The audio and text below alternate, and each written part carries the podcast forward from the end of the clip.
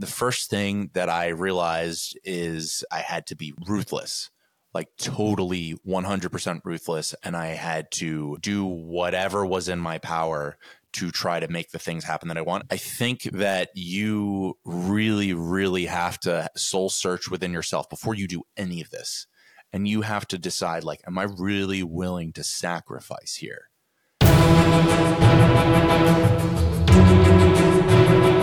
Bonjour, bonjour, and welcome to another episode of Everyone Hates Marketers.com, the no fluff, actionable marketing podcast for people sick of marketing bullshit. I'm your host, Louis Grenier.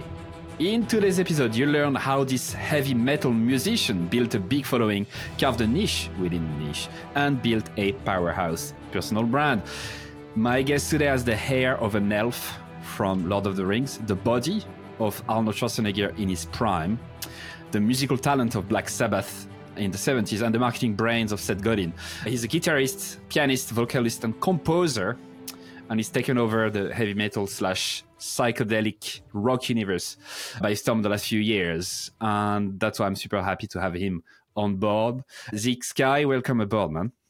Hey, man, it's great to be here with you today, dude. So I actually did my research and I looked at when was Arnold Schwarzenegger at his prime in terms of body and it was in 1970 and then i look at you now and i can i can't see any difference. So well done on that beautiful work of art. Without being sarcastic truly i know how much it fucking takes to build muscle and so yeah congrats on that. But anyway moving on. Do you have a real job on top of being a musician I teach music. That was a cheeky question because one of the things you don't like is to is people asking you this, right? Like musician is not really a, a, job, and you're supposed to do something else on top of it and whatever. So, what do you feel about that?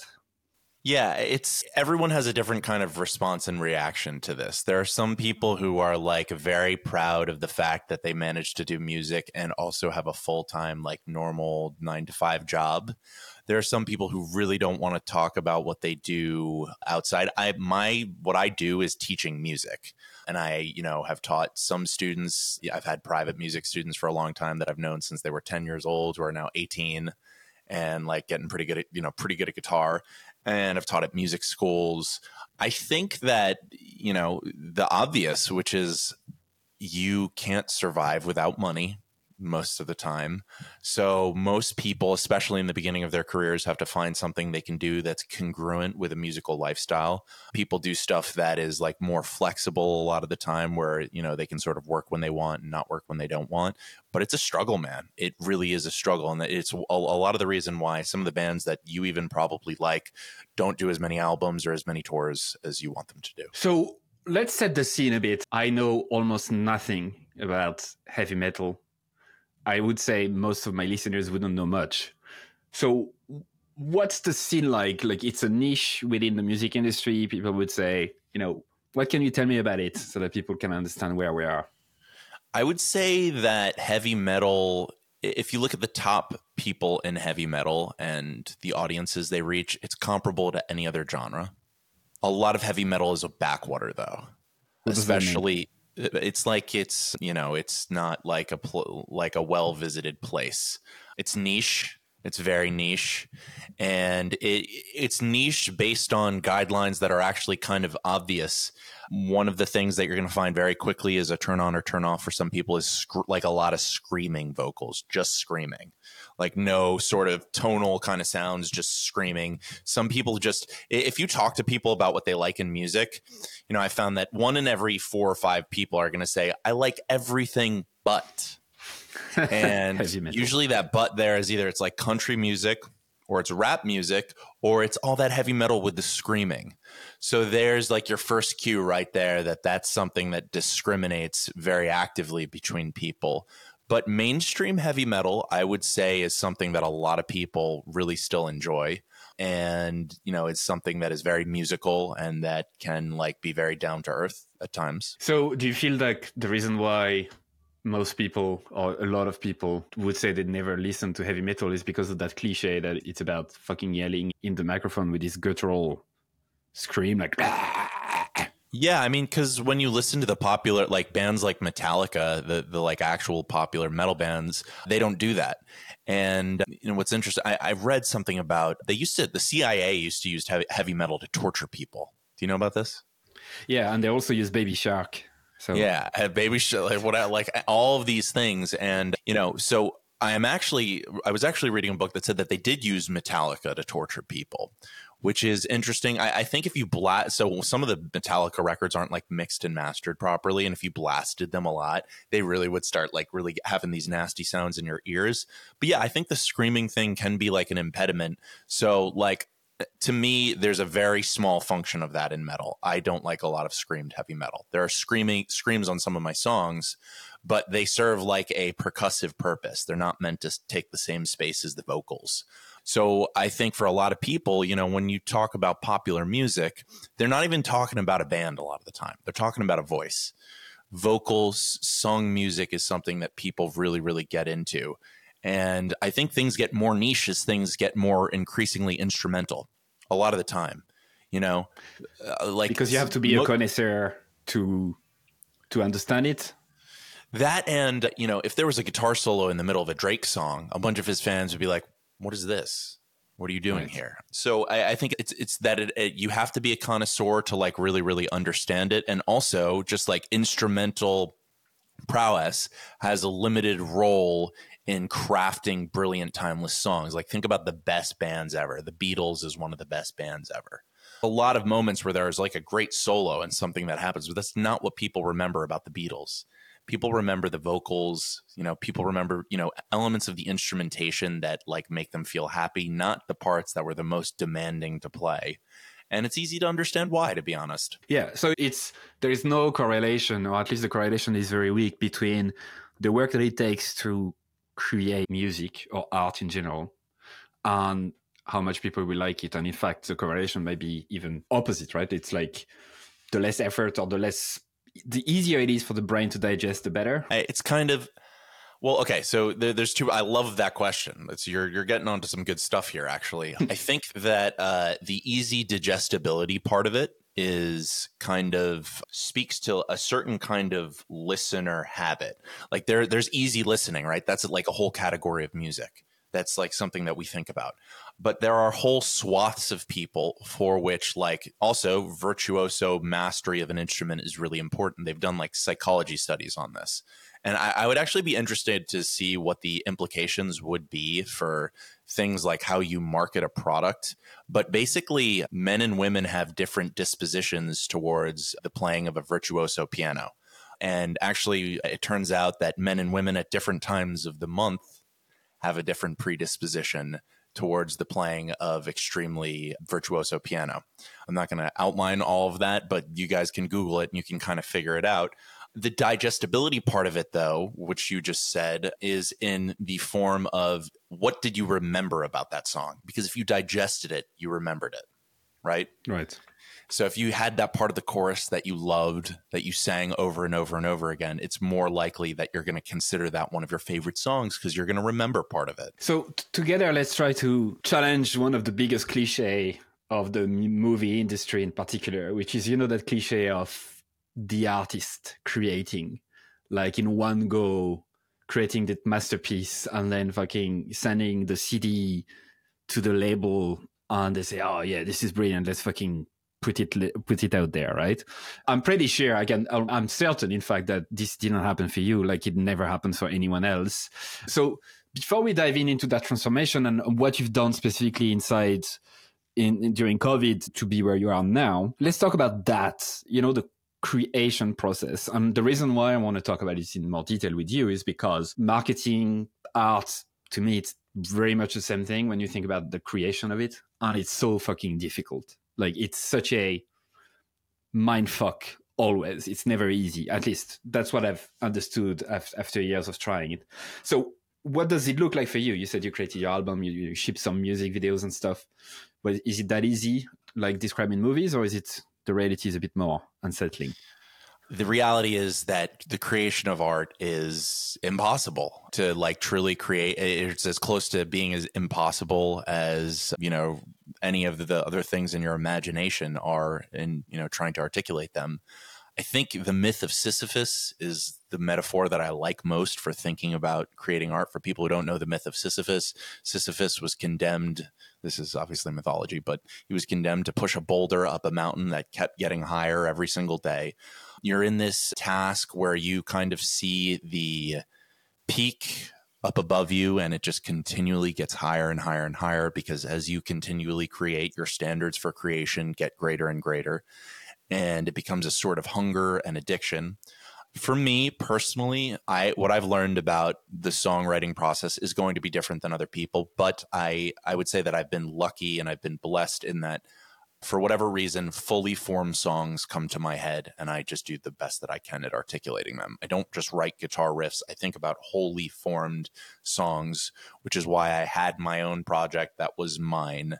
But I mean, there's a whole other side to this that would be prohibitive to anyone who doesn't quite have their shit together, for lack of a better word. In the music industry, there's recording, there's getting the album out. So for a lot of people, this process is beleaguering you might have to get band members together if you don't play multiple instruments or you don't write for multiple instruments. You might have to pay people to play on your record. You might have to start meandering into social media to get people to know about your record, which is something that a lot of people don't like doing. And interestingly, for me at least, and I, th- I think this might be slightly different, I saw the experience of social media and music creation as being kind of uniform in a certain sense. I noticed the experiences that I was having on social media, and I noticed that there were certain ones that were really, really great. I remember scrolling past certain videos of certain artists that I just like thought like, oh wow, holy hell, there is just I cannot deceive myself about what the level of magic in this world is. And people often forget about that element when they're complaining so much about social media. They're forgetting that it's a window into all of this greatness in humanity. I mean, Chris Rock had a great line in his last stand up. He said there's two ways to be famous on social media. He said uh, you can either have like a huge butt, you know, big ass, or you can be excellent. And the fact that we're missing this, the fact that we're missing this about the social media experiment is weird because it's provoke we're provoking all kinds of human excellence by having this sort of prestige hierarchy, which is really what it is. And I think people should be more honest and willing to engage with it and be less wary about the effects on their mental health. Because if you're taking care of your mental health and you're doing the things that are necessary to become a stronger and more mentally and physically fit person, social media is the last of your worries. So when you say you're looking at you're looking at other videos and things that you know that please you that you can't get away from, do you mean that you're taking inspiration from that? Like, what's the what's Absolutely. the connection with the own song? Absolutely, the inspiration, and you know, my dad he he bemoans the you know the world of the one minute long song, but now I've embraced it. You know, I, I still will write albums, and I want to continue doing that. But I love this idea that you can turn your camera on, or you can just produce some audio that's like fifty five seconds long that can tell a small story. It's almost like a new new era of oral storytelling I get that it's in some ways more condensed than some of the other art forms that are out there. And I think that's okay. I think what has to be encouraged is the interaction with the instruments, the interaction with the creation. And by the way, I mean, like, it's not just for music I'm talking about here. I've opened up my feed to see people doing incredible athletic feats. I've opened up my feed to see dogs trained in incredible ways. And the fact that it can be encapsulated in a minute doesn't negate its value. In fact, it might actually point to the fact that it has more value. You don't need four minutes or an hour to get the point. So you mentioned your dad doesn't really like that concept of like the short entertainment stuff is it because what like what's what's the argument you know from the, the folks who are against that you feel I can tell you what the argument is, and I think they've been making it for a long time, but it's basically this whole phenomenological point about what the differences between consuming music is now from what it was then.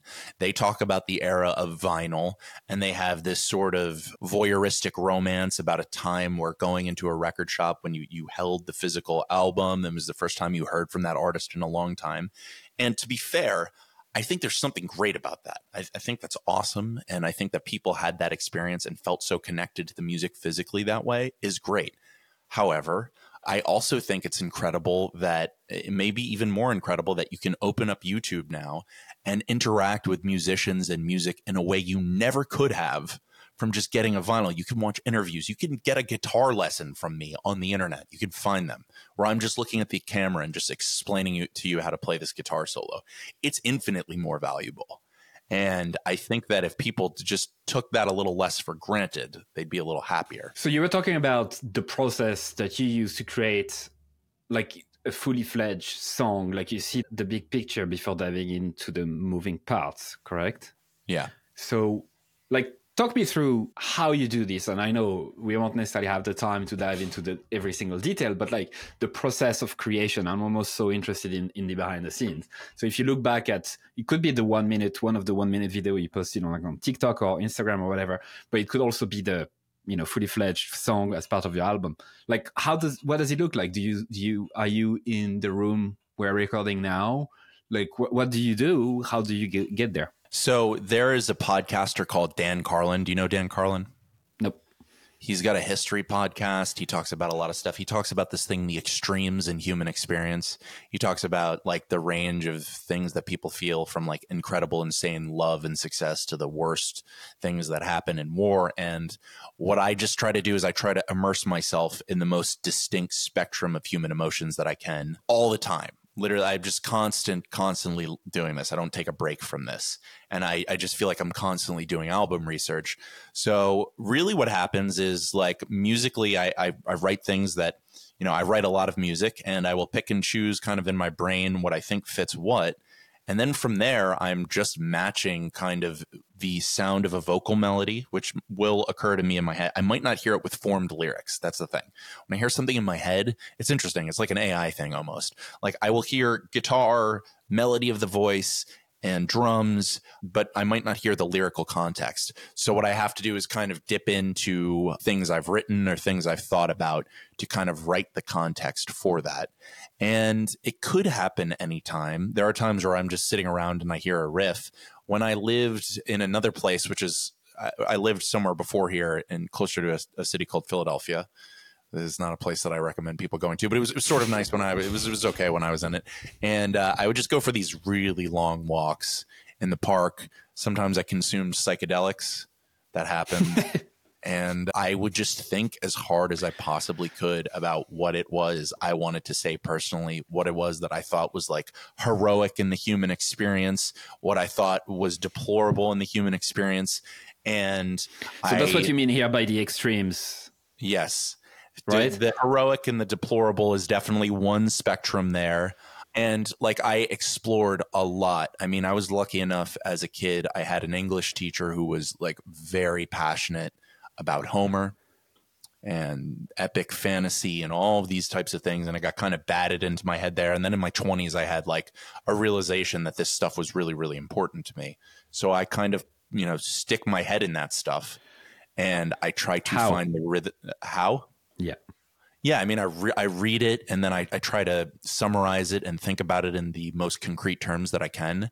And then I try to distill it into my own perspective of the world that's hopefully more modern and maybe more informed by the last 2,000 years of events. And, you know, it's not my intent to necessarily get into people's hearts about their day to day experiences. I'm trying to write about the things that I think are valid and important about human beings you know? So you, you mentioned the spectrum like heroic deplorable deplorable heroic. What other type of spectrum do you tend to gravitate to? Pain and pleasure is a very interesting one. Laziness and uh, i don't know lethargy and ambition is maybe a, a dynamic that i think about a lot. Decay and decay and growth would be the one that I think I think about the most. And I think about that on a personal level and a civilizational level. So you would go on long walks, you would feed your brain with psychedelics sometimes. You would also feed your brain with like the books and all the stuff that you read around mythology and, and stuff like that, right? Uh, mm-hmm. I might be butchering it a bit and overly summarizing it, but that's kind of what I got so far, right? So you feed your brain to that and then you seem to let your brain produce stuff and you do your best to catch it, right? You don't take it for granted. So let's say you have an interesting riff that comes to mind, right? You have this like maybe like a couple of like the melody, you can't really hear the voice, you have this guitar coming, the drum, like it feels like the start of something and you are not somewhere near a computer or whatever. Like how do you capture that? I will sometimes hum it into my phone. Okay. Uh, that, that's happened. That's not usually where the best of my songs come from. Usually the best of my songs i happen like you know when i was younger i still do play a lot but you know i'd be playing 10 hours a day. So you know everything was constantly coming to me. Like i was constantly near or around a guitar and i made a conscious process of that so a lot of these things just became memorialized. And because of the way I learned music, which was purely by memory, I didn't really have a lot of formal music training. I just memorized everything all the time. Well, so memorize everything. Yeah.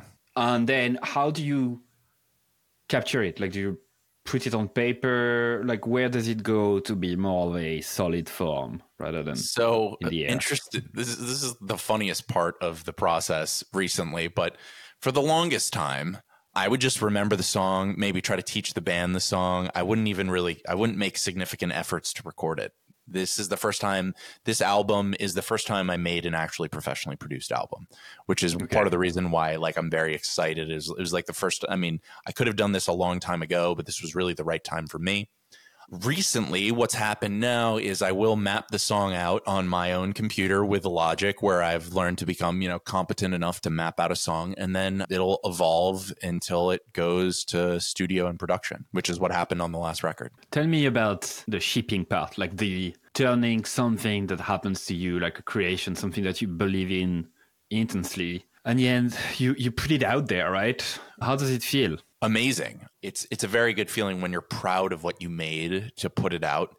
There, there's also a part of me like where I, I I had a standard for myself, which is I wanted a lot of people to hear the music. And some artists are different; they're just trying to make the music. I like felt the songs were good, and I wanted to figure out a way to get the music to people.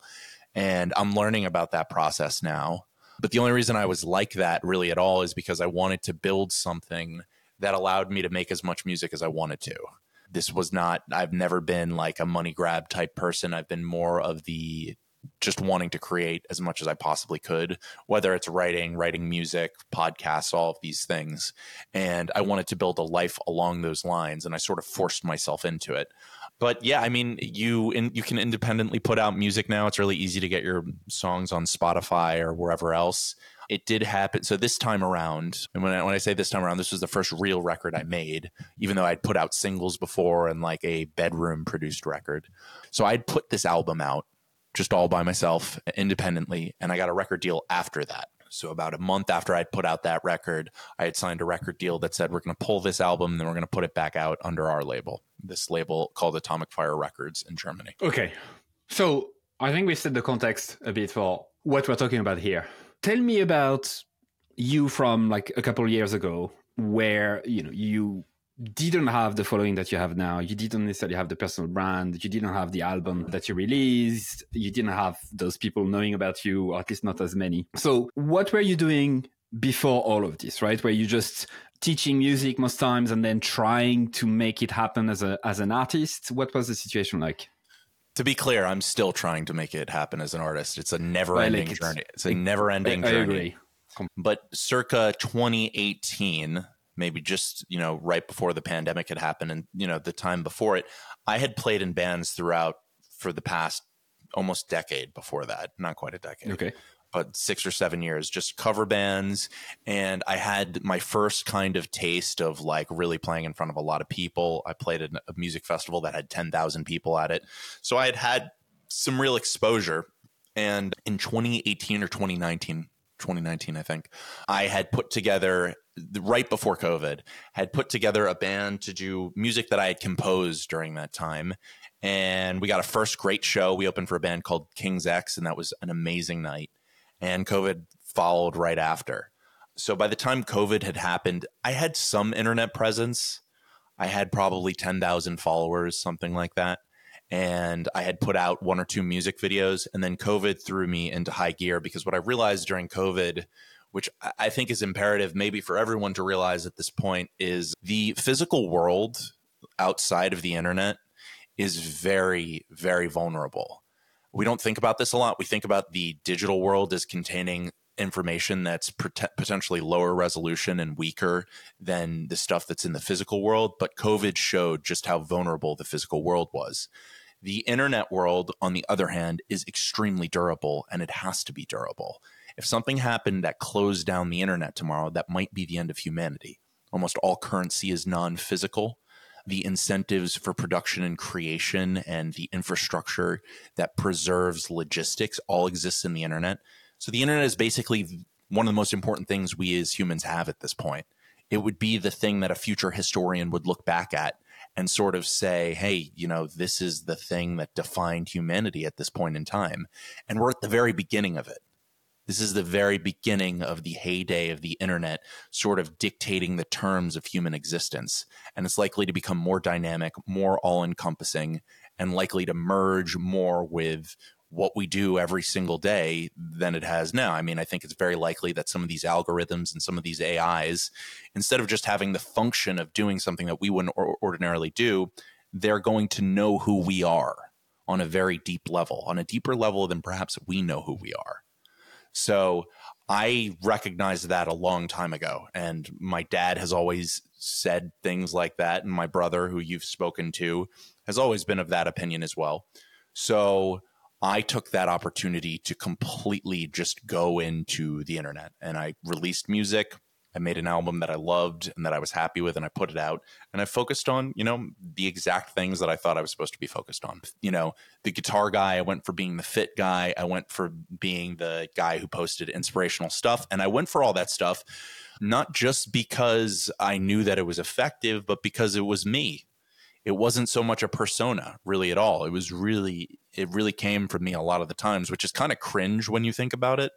Like, because most people are just not they're trying to get through their day to day life. They're trying to get to dinner. They're trying to get on vacation. It's those moments in the morning where they feel like they're not getting enough done, where they want to see someone like me who's just constantly pushing the envelope. So that was that was one thing that I, you know, pick, some people would say pick your niche would say, but I, I, think it's more complicated than picking your niche. It's like pick your persona, pick what you want, pick the parameters for your success. You know, what are the determinants of what you would consider successful in the vein that you're in? And the interesting thing about that is, as time goes on, the victory conditions change. You know, there are a lot of people who I've talked to, you know, are like, well, I just want to get 10,000 followers on Instagram, or I just want to do a record, or I just want to do, you know, I just want to get fitter. You sounds like you don't know what you want quite yet. Because these are all just this is like an infinite redux. This is just going to become the type of thing where you will get there and you're going to get there and you're going to say to yourself well what's next? Because if you stop there if you just stop there what was the point of any of that? You really need to be in this for the long haul and you need to be willing to make sacrifices to move from goal to goal to goal. Now in terms of specifics if we're talking about social media, there is a whole just environment of tactics and strategies and things that you just have to know to succeed a little bit more. It's not going to be as easy, even if you have the best content, even if you truly, truly have the best content. You're, and you probably don't have the best content, by the way you you almost certainly don't have the best content, especially if you're in marketing. Like the CPCs on that and the CPMS for my per you know per mile, it's niche. You know, you're you're not co-opting like a large audience that way. So you need to find out who your audience is and you need to advertise to them on social media most likely or you need to directly reach out to people in your niche and see if they can get them to feature you. That happens a lot. And so let's go let's go back to something that you said, the, the sacrifice stuff, right? It's it's true, right? You have to ask yourself, what are you willing to stop doing in order to start doing that thing? People tend to like add shit to their daily lives and whatever, and then they can't stick to it, right? So it's like, what are you gonna be like? What are you gonna stop? And usually that's already a question that I agree tend to throw people off. But then you you mentioned what you mentioned like you said the victory conditions change right like you need to set yourself those good objectives right and you said that like a bad objective would be like get an album, like get a record label or, or something along those lines. I completely agree. And I know what you mean here, but let's try to describe it a bit further. So what does a good objective that is there to keep you doing stuff in the long term look like? Luis, you're good at this. You, you are good at I this. Know. You're asking good questions. So you're asking a question that is difficult for me to even answer, but I will give you an answer because it's something that I think about. The victory conditions are a life of doing meaningful work and constantly growing, constantly, whatever that is. And it's not, the goal is not to do X, Y, and Z for 10 years so that you can be on a beach sipping pizza through a sippy straw one day that is a bad goal. This is the careerist goal that everyone has in our country, or in my country, certainly. Uh, I'm surrounded by low risk taking types who they just want a simple path of least resistance and bad, just a bad idea. You should be constantly committed to just pushing yourself through every possible, you know, accolade that you can possibly get through, not for the accolades, not necessarily for them, but for you so that you have a perspective on your own growth that's valid and that you understand in its own terms. Because a day is not going to come, especially for someone like me, but for plenty of other people, where you're going to feel like you've arrived. And when I say like you've arrived, like there are some people who will measure, you know, I certainly was a person who might have measure, measured arrival as like a certain amount of followership or a certain amount of musical success or the ability to do it. I might have done that. And then there are certain types of people who they're just trying to get to the sports car. They think that when they get to that, you know, that nice Mercedes or that nice Lamborghini, that's when they're really going to arrive. But what these people don't understand is a couple weeks after having that Lamborghini, it's just going to be the car you drive. Yep. That's all that thing is going to be. It's the new so, normal, and it's uh, it's like this perspective I've heard a few years ago, which is if you were to win the lottery tomorrow, it'll still be you but with $100 million it's still you. It's still you and your insecurities. It's still you and your and the way you think you know? It's still you're still going to be the exact same person. So like the, the way i understood what you were saying about this like the bad goals versus the like the better objectives the way i see it is the sticking to the things you can control and just process of it, not the result of it. So like talking to one person new in your, you know, in your network every, every week or shipping something on Instagram every day. To me, I prefer this type of objective because it's something that I can control directly, but I can't control the result of it. Sometimes it will work out, sometimes it won't, and it doesn't matter to me. So that's why, for example, I send emails daily to my to my list. I like doing it. That's why I ship an episode every week, and it's much. I find it much easier to control and manage in my brain than any sort of fucking result driven objectives you know? Yeah because it's something with like a very obvious to-do list. It's it's the day-to-day kind of drudgery. That stuff is like it's easy to like fall into that and sort of not have to think too hard about it. Your email is great by the way. I saw your email you're clearly conducting yourself in a very professional way on the internet. You have a lot of those characteristics that seem to be very, very good. And that part of the process is just a certain discipline. You know, it's just a certain kind of how how do I want to reach out to people? How do I want to appear in front of them? How can I both offer that person value while also gaining some value of my own? I mean, that stuff is also totally imperative.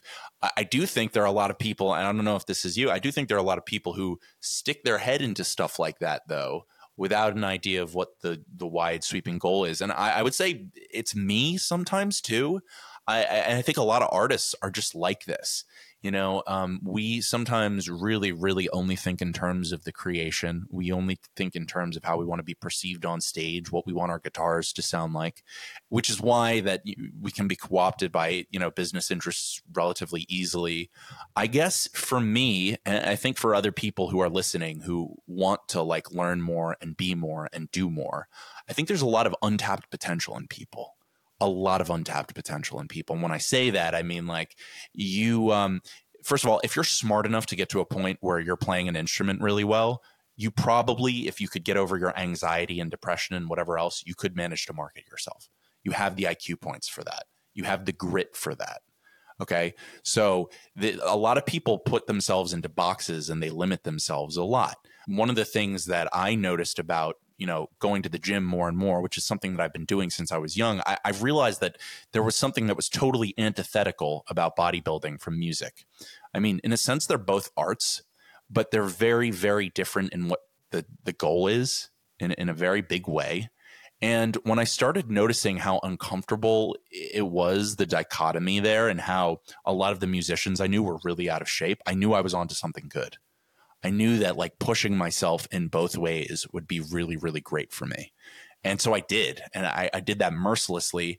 And I became like very, you know, I, I not not what I would be if I was just constantly bodybuilding, but I became more knowledgeable and I, you know, I pushed myself on those things.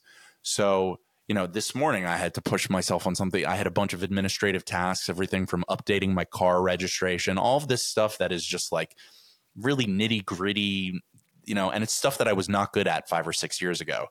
But now that I've like gotten here as a musician and as a person, I'm kind of like, well, I did all this. You're, you're telling me this stuff is a problem, you know? And that's an attitude I've taken on in life, you know? So going back to that story of yours and how you've started to carve that niche did you how did you go about it strategically? Because you mentioned the word a few times right in terms of your strategy the plan. So you have the grit you have the drive you, you, are, you have the willingness to sacrifice a few things to get where you want to be. You clearly are someone who very strong mentally and you've developed that resilience i can tell. So what did you do then on the day to day like we were uh, in the middle of lockdown covid it was very and it still is if you, if you ask me a, a very kind of heavy atmosphere, right? So you have to be very, very tough mentally to fucking be there and show up every day. So what did it look like for you from a marketing perspective? Well, from a marketing perspective and from a person, let, let, me start from a personal perspective real quick because I, I want to be clear about this. You can be a very strong person. I was in pain it was scary, man. Like it, everything was my entire way of life had been falling apart. I was, you can exude as much personal strength as you want. You're a human being, no matter what, no matter how many plates you're benching, no matter what. You are, you're really nothing but weakness. Really, all humans, we're all just these sad, very vulnerable, you know, we're very recently at the top of the food chain. It's only been like the last, you know, million or two years we don't have the same confidence that a lion does. And I just want to say to anyone watching, I was it was hard. It was a very hard time. In terms of like the actual marketing, it wasn't something that I thought super duper consciously about at that point because by then I had built like an ads infrastructure and a posting infrastructure that was on autopilot. And I was able to constantly grow. I think the mental part of that was actually the tougher part the part where you're uh, you know potentially the music industry is over are you going to double down here or are you just going to kind of save your money and do the safe thing? And i think a lot of people chose the other thing there. And listen one of the things that kind of got me through that in thinking about that is i had faith in the future of the world. I wasn't a nihilist about this. And when you believe in the future it's easier to do two things. I mean it's easier to take risks when you believe in the future is one thing on a certain level, right? Like if you think the, the world's going to end tomorrow, you're not really taking a risk by shooting yourself up with a bunch of drugs and having a bunch of unprotected sex if you know the world is going to end tomorrow. But if you're taking calculated risks for things that you think are going to play out over a long time, it's because you believe the long time is going to happen, right? If you don't take risks, that also seems to preach a little bit of faith in the future, right? Because if you're not taking risks, you're preparing for the future. Uh, you're essentially saying that I'm going to have future mental states and I'm going to feel those mental states. So I want to make sure I'm as fortified as possible in the presence so that I can build whatever those mental states are. And I kind of looked at that equation and I realized that fundamentally I was a risk taker and I kept taking those risks. I kept doing it constantly maybe even the air of a potentially apocalyptic world that was emerging with people who are a little bit more broken and defeated turned me on a little bit too. And this is something that I think maybe is underexplored in um, literature in general. But I mean, if you've read your Nietzsche, you know that there are certain types of human vulnerabilities that are just constantly being exposed and that you have the opportunity to kind of rise above. And I noticed that and that turned me on. So tell me more about those risks. So you mentioned this this ads kind of system you put in place and the posting system. So de- describe to me what you put in place from an ad perspective. From an ad perspective, so I, I, did make some mistakes that, that I have to be open about. I don't have to be open about, but I, I will just say that I really focused on social media. I was very uninterested in the rest of the music world at that point. Like Spotify and YouTube were things that were like passing thoughts to me even though I did manage to grow a lot on YouTube, I didn't manage to grow that much on Spotify during that, at least that beginning time. I was extremely focused on social media because what I thought and still somewhat think is that the future of a direct interaction with brands and people who make products or music that people like is the model of the future. So whether it's Facebook now or Instagram in 10 years or TikTok in 10 years, people are going to be interacting with those brands directly on the internet. And I wanted to learn exactly what the dynamic was of someone picking up a phone and looking at something and what makes them tick and what makes them click. So I had a series of content that I was looking at, maybe 10 total videos where I was just looking at what was the cost per page like, cost per getting them to, you know, YouTube or cost, you know, how did I drag people in? And I found the piece that worked the best, and I left that on for about a year. And that was what I. Found. How much money did you put? Did you put behind it? You know, I don't know off the top of my head. Not a lot. Not. I, I would say, like in the grand scheme of things, if I've spent five thousand to six thousand dollars on ads, I'd be surprised, and that's over years. It's so still, that's still a lot of money for a musician, right? Uh, uh, I mean, you're thinking about like a thousand dollars a year. You're thinking about the difference between not right. going out to dinner one or two times more per month. It's yeah, a small amount. Still. I think it's a small amount of money. And when you when you look at the budgets that are really really out there for break, it's it's really nothing. Most labels will spend a lot of money breaking artists, and to, you know to get something like you know to get to a critical mass on social media, a five thousand or six thousand dollar ad spend over a month would be typical for like a larger yeah, brand. Yeah, yeah. And so that's the the ad side of it. It's connected to the posting side, right? Where like you would post stuff organically, see what catches up, see what catches on, and then try to like amplify that a bit with ads. Yeah. And well, so I would I would kind of try to bring people in with ads and see kind of what worked, and then I would kind of test out posting. I would see what was working kind of measure what I thought was useful and what I thought was maybe turning people away. And I made a bunch of mistakes. I made a bunch of mistakes. I, I thought uh, in the beginning of things, I thought that doing the new noodly guitar video every day was going to be good, but that became like sour real quick. And uh, look, I capitulated a lot to the audience, especially at first, because I was thrilled that I was finally growing a following of my own. I had spent okay. years in bands with people who said that it was impossible to do this. So when it started happening for me, I was like, "Oh wow!" And I had I was Gollum, and I had the Ring of Power. And so no, no, seriously, it, members, it, really is. It's crazy. So your crazy band, your band members used to tell you that doing things on your own and promoting yourself on the internet this wouldn't work. Is that yeah, that's just like the, the, sort of what you had prefaced this conversation with that there were just too many people out there, there was too much to get through, and that you weren't going to make you know really any money doing that. So you should just play in a cover band or do what was safe. And I basically felt at a certain point, this is everything I wanted to get away from. This is basically a day job and like I had written my own music, and I, I, truthfully I should have just broken up off a long time ago. It should have shouldn't have not have had taken COVID to do those things. I mean, there's a lot of cynicism and skepticism. People will be skeptical of you no matter what. I mean, no matter what, there's something in people where they're just like, you can't, you can't do it you know if it's something yeah, they either project their own insecurities onto you or they're actually trying to protect you because they think that it sounds risky so therefore they're trying to protect you from the risk but what they don't realize is that it's because it is risky that it's the least risky thing to do because few fewer are doing it maybe disagree uh, with that I, I, I don't think so. I, I think doing risky things is risky. I don't think doing something not risky. Uh, like I, I know what you're saying with that, and I, it's actually something I've thought about. Uh, I think for me, okay, so interestingly, for me, not doing the risky thing is risky because that's something I would regret. Not doing the, a lot of the times, not doing the thing that pushed myself to a point where I felt like I was making consistent progress. Yes, that is something that takes a toll on my mental health actually what's good for my mental health is to constantly be engaging in that i don't know if that makes me some kind of strange psychological profile i've always been like this I've never not been like this. It wasn't COVID that brought it out of me. I've always been, my mom and dad encouraged me to jump off large objects when I was a kid. You know, I've always had like people around me who've kind of like been like that too. My best friends were always risk takers. So I've always behaved like this in a sense.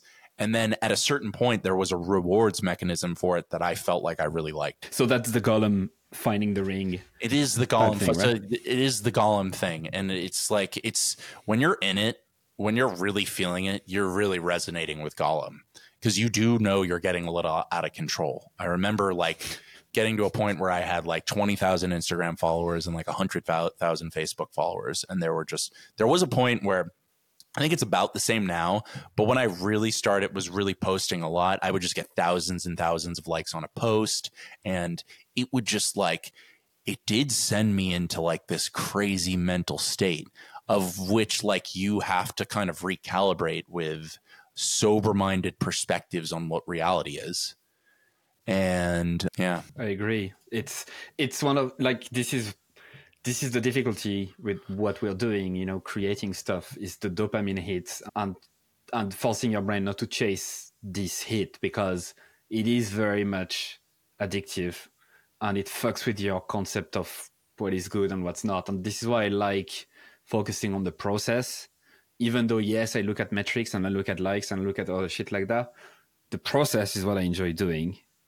So this forces me to kind of separate the two. So that helps a bit, but I completely get the Gollum thing. When I started that podcast eight years ago, and I started to get emails from people I didn't know saying, I fucking love what you're doing.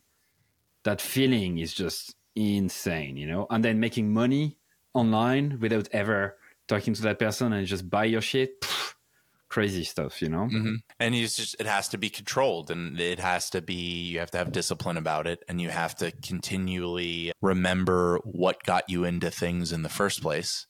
And I think that can be difficult for people. What's the biggest risk you've taken in that period of time in the marketing side like specifically what do you feel was the biggest risk? you know it wasn't on the mar it was making the record and doing the music videos on the marketing side there i didn't take monetarily, I didn't take nearly the same amount of risks. I didn't really market the album too much at all. I really, in doing the record, I mean, the music videos are marketing, but in doing the record and doing multiple music videos, that was an exertion financially and psychologically for me that was like very difficult. And it really forced some perspective into me as like a self fronted, you know, band leader and as like a brand creator because I, was coming directly into contact with what the struggles were of even just trying to get people in one place for a music video and find a location and a filmmaker you want to work with and making sure that you know you had a release date that was good.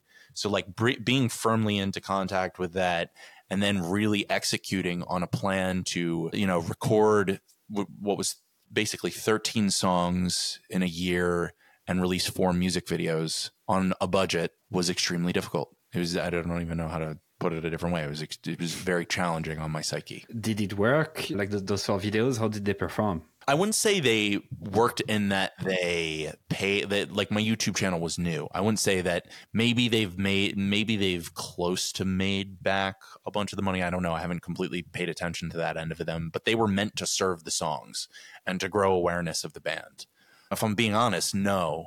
No, definitely not. They haven't like paid back their actual due that I put into them. They will over time, but it was always meant to serve as an awareness mechanism. Yeah, yeah. And that's what I meant. I didn't necessarily mean money wise or anything, but like for your own mental, you know, Oh yeah, they were great. They were great. Yeah. There's one. There's one called "Light the Sky" that like I'm just so I couldn't yes. be happier about. Yeah, I guess you saw yeah, that I, one. I watched it over and over again. The the filmmaker in that really, I mean, he did a fantastic job. I mean, Micah is just a phenomenal filmmaker, and he captured me exactly the way I wanted the song captured. Yeah. So for everyone listening, just Google Zeke Sky "Light the Sky" on YouTube. I actually when we scheduled that interview, I was I watched it a few times, and then before coming on, I was listening it again to be in this in the in trying to be in, this, in your same wavelength. So it was fun, man. You've been a pleasure. Thank you so much for sharing all of those very deep thoughts. You definitely think a lot about stuff that I've never thought about that much. So I really, really like that conversation. Last question for you. What do you think folks listening to that podcast, it could be obviously marketers, entrepreneurs, but artists and musicians or whatever, should learn today that will help them in the next 10, 20, 50 years? It's going to be so cliche, but learn to enjoy the process. Learn to enjoy just every single day working and growing and trying to become more articulate, stronger, better at what you do. Learn to get the pleasure from directly that and I think if you can do that, you're going to find a lot of happiness. Where can people listen to your music, learn more from you? The best place to do is just anywhere where you listen to music. Search for Zeke Sky, Z E K E S K Y. And you should come upon it really immediately. I have a podcast myself too called the Zeke Sky Podcast, where if you want to hear more noodly philosophical, historical reflections like this, you can also do that. Nice. Once again, thank you so much. Oh, you're very welcome.